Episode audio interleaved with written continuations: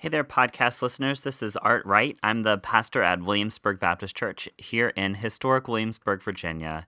It's such a lovely season in the life of this church, especially as we're moving through spring and towards summer together. And it's so delightful to be in historic Williamsburg because this is such a wonderful time of the year. We are almost through this cycle of the narrative lectionary. This is um, the sixth week of the Easter season, and we have uh, next week, and then the week after that is Pentecost, and then uh, the narrative lectionary turns us loose for the summer, and so we have almost covered the entire Bible, at least from the narrative lectionary point of view, and we're so grateful that you're on this journey. We uh, each year, the narrative lectionary will pick one of Paul's letters, and this year, uh, Romans is the one, and so we spend a handful of weeks in the book of Romans, uh, Paul's letter to the Romans. This um, sermon is based on Romans chapter 1, verses 1 through 17. Um, and the sermon is entitled Mother's sorry, Mother Church, hopefully hopefully appropriately for Mother's Day. Um, you should know we um, if you haven't heard, we had a hard situation in the life of the church in the last week and a half. Um, we we received a bomb threat, um, and the caller spewed um, heavy anti-gay rhetoric. Uh, we're told, according to the police officers that we met with, and so um, we have taken a number of steps uh, with local and state law enforcement, and also we're working on some of our own uh, security measures internally. Um, but that does have a bearing on this this sermon, and you'll see it reflected in um, uh, just the number of people who reached out to offer words of support and encouragement to us as a congregation and to me as pastor were tremendous. And so um, we are really grateful to um, have been able to meet safely yesterday. It felt good to be in worship. We had a great crowd, and it just felt good to be back and to be together. Um, after a hard week and a half. And so um, con- continue to be grateful for your prayers and words of support as we move through this season. But I do hope that this sermon, um, delivered on Mother's Day, May 14th, will be meaningful to you and your spiritual journey. And we're so grateful that you're uh, listening in and are part of our community, even if it's only digitally or virtually. Anyway, don't hesitate to reach out to me if you have any questions or comments, pastor at williamsburgbaptist.com. You can also find our website at williamsburgbaptist.com. God bless. Thanks for listening.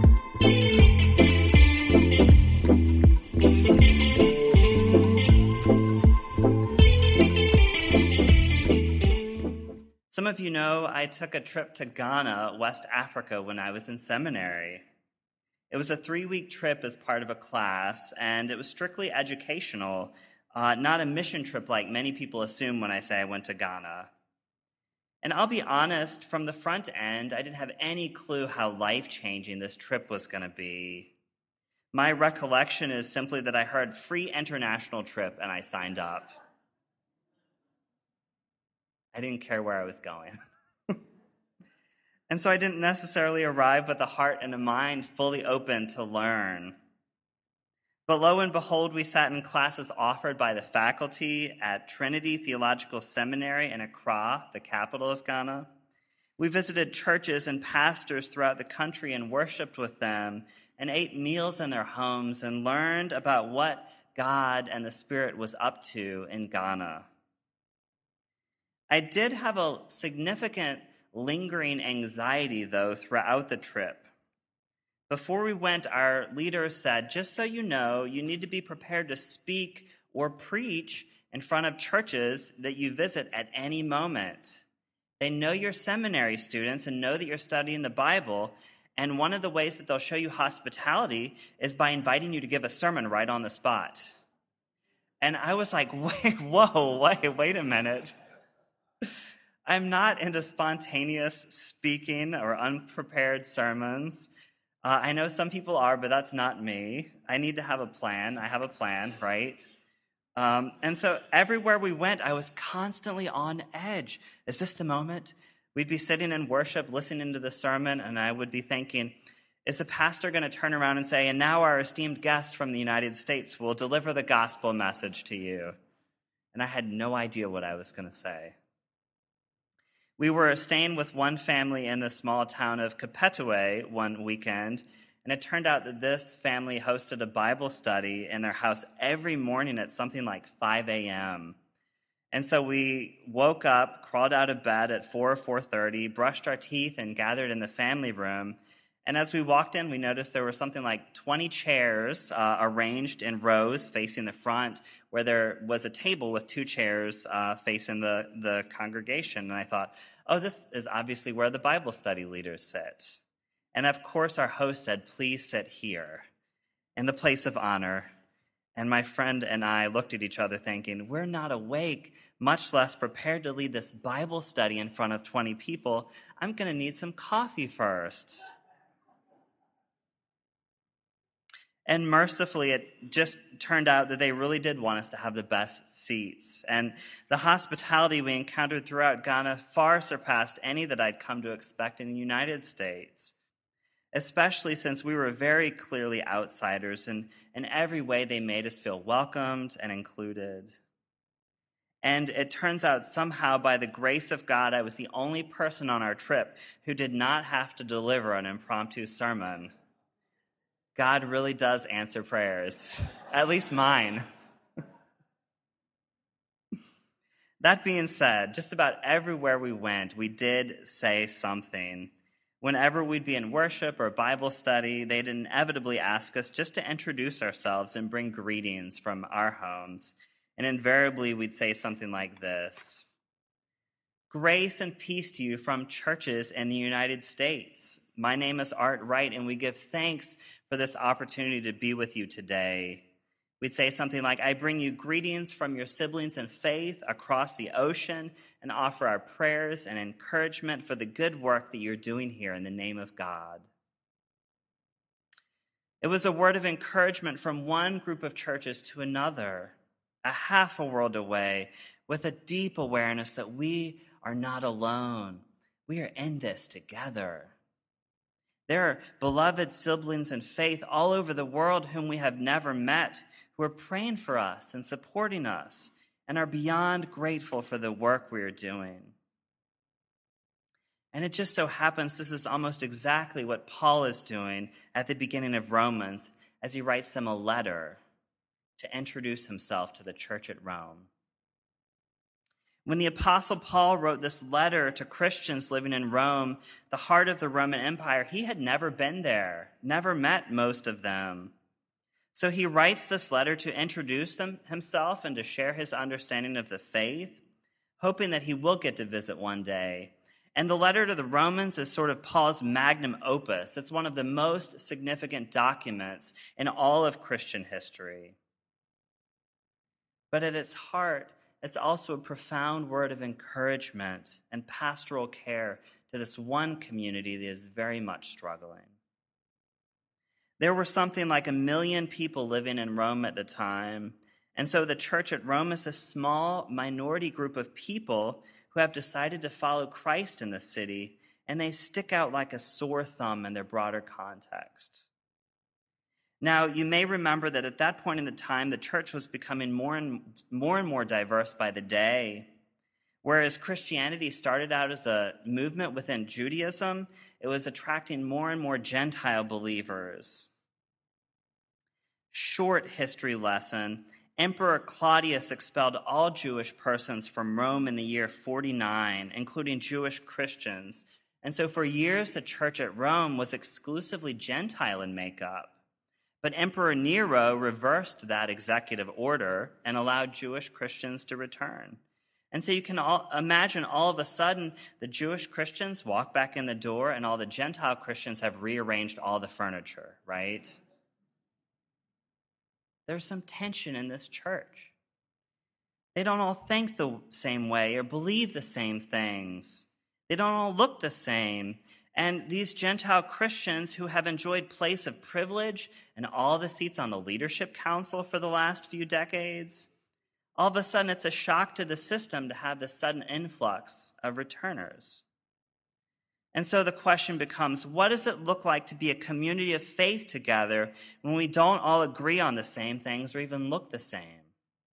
What does it look like for us to live out our faith each day when we find ourselves as a small group of people in the midst of a much larger and at times hostile empire? And so here's what Paul offers by word of response in this first chapter. The first word is a word of gratitude. Verse 8 First, I thank my God through Jesus Christ for all of you, because your faith is proclaimed in all the world.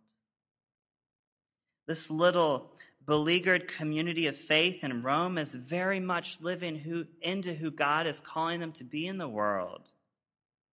Paul says, word of their faithfulness is spreading. Really, a better translation might be loyalty. Word of their loyalty and faithfulness to God's dream for the world is spreading by letter and word of mouth and social media to every corner of the earth.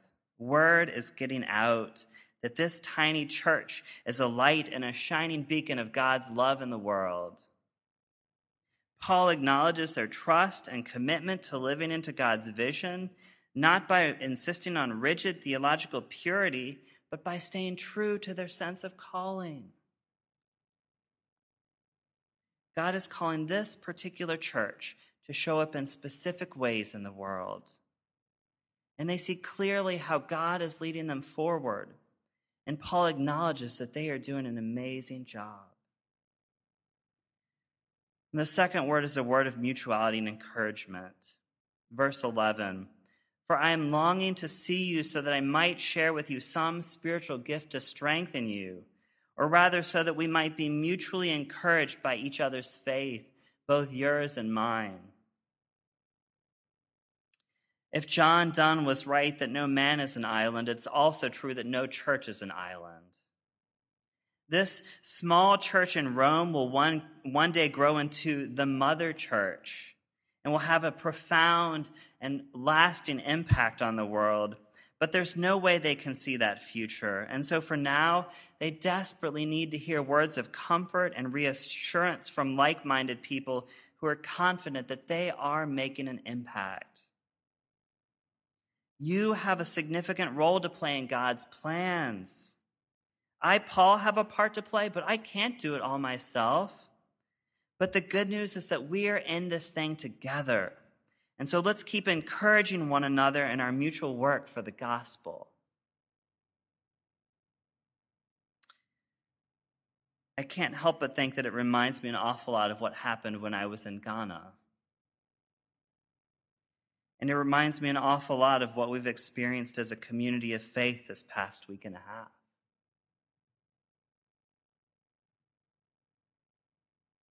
I got some letters. To our friends at Williamsburg Baptist Church. On behalf of Ginter Park Baptist Church, I want to say how honored we are to consider you all at Williamsburg Baptist our siblings in Christ as we both seek to welcome all to the table of Christ. It isn't easy, but the work you do in Jesus' name is life giving and I dare say life saving for so many. Keep getting into good trouble, friends.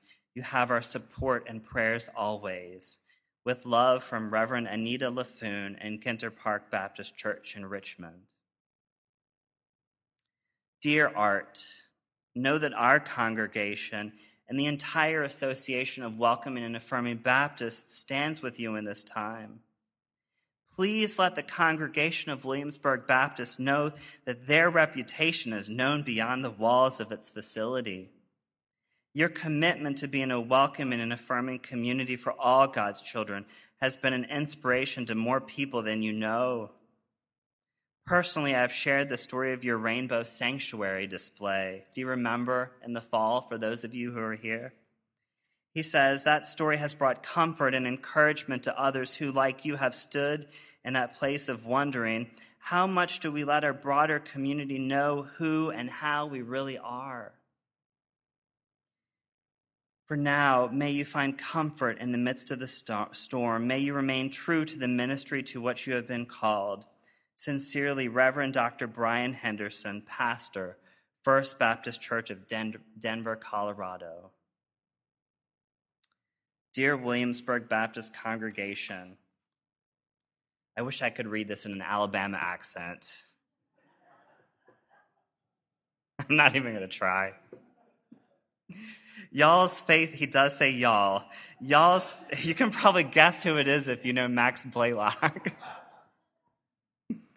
Y'all's faithfulness and welcome continue to be an inspiration and a beacon of hope to so many people here in Williamsburg and beyond. I am forever thankful for you and your witness. I look forward to all that God has in store for you and all of us together as we continue following Jesus and working for a more just, equitable, and compassionate community. God loves Williamsburg Baptist, and so do I. Peace, Reverend Max Blaylock, Wesley Campus Ministry, right across the street. Dear Williamsburg Baptist Church, as a pastor who is in a same gender marriage, even though I am in a denomination that has been ordaining LGBTQ folks in same gender marriages for well over a decade, the welcome still isn't always there, nor is it always consistent. As I preached in a sermon on Maundy Thursday, I still talk around my recent marriage, calling my wife my spouse. Because I'm expecting the gut punch that comes from being in a same gender marriage and meeting Christians. She writes, While theologically I'm far from Baptist over here in my Lutheran circle, I cannot tell you how much joy and hope it gives me to follow you all and to see your words of welcome but not only your words, your actions. You live out that welcome that you proclaim. And for that, I am eternally grateful. You make this world and this community safer for people like me and my wife, even knowing that in today's world it comes with risk. You show a different way of following Jesus and being Christ to one another. You are in my prayers. Trust that you are doing God's work and it is an honor to do that work with you. Pastor Alex Shepherd Witt, our Savior's Lutheran Church in Norge. And from our dear friend Mark Snipes at CBF, Cooperative Baptist Fellowship of Virginia. He writes to the faithful congregation at Williamsburg Baptist I am so grateful for your church family and the special place you hold in your community and in the Cooperative Baptist Fellowship. Your presence in Williamsburg is vital to God's work in that city, and the way you engage your community is unique and life giving. You provide a space that, is, that, that does not exist in other spaces. You all are doing sacred work. Even though you may not know it, the news of your faithfulness is being spread through the whole world. And then he writes in parentheses, Art, have you told them the story about the person who reached out to you from the island of Cyprus in the Mediterranean? I get emails about once a month from people that have found us on the internet from literally all over the world. Y'all, those five letters are just a fraction of the words folks wrote in this past week and a half. We are bound to one another. We are not alone. And your light, our light, it is shining brightly in this world. Friends, we acknowledge with the news about a week and a half ago that following the way of Jesus is not easy. And it inevitably leads us into some challenging and uncomfortable and vulnerable spaces. But I believe with all my heart that that's exactly where Jesus is calling us to be when he said, Take up your cross and follow me. So, to the church at Williamsburg, receive these words of gratitude and encouragement. Y'all are doing an amazing job. I know I'm very biased. But you all, we are finding ways to live into who God is calling us to be in this world. It's never been clearer. And, church, in the process, we are changing the world. So keep up the good work. Amen. Amen.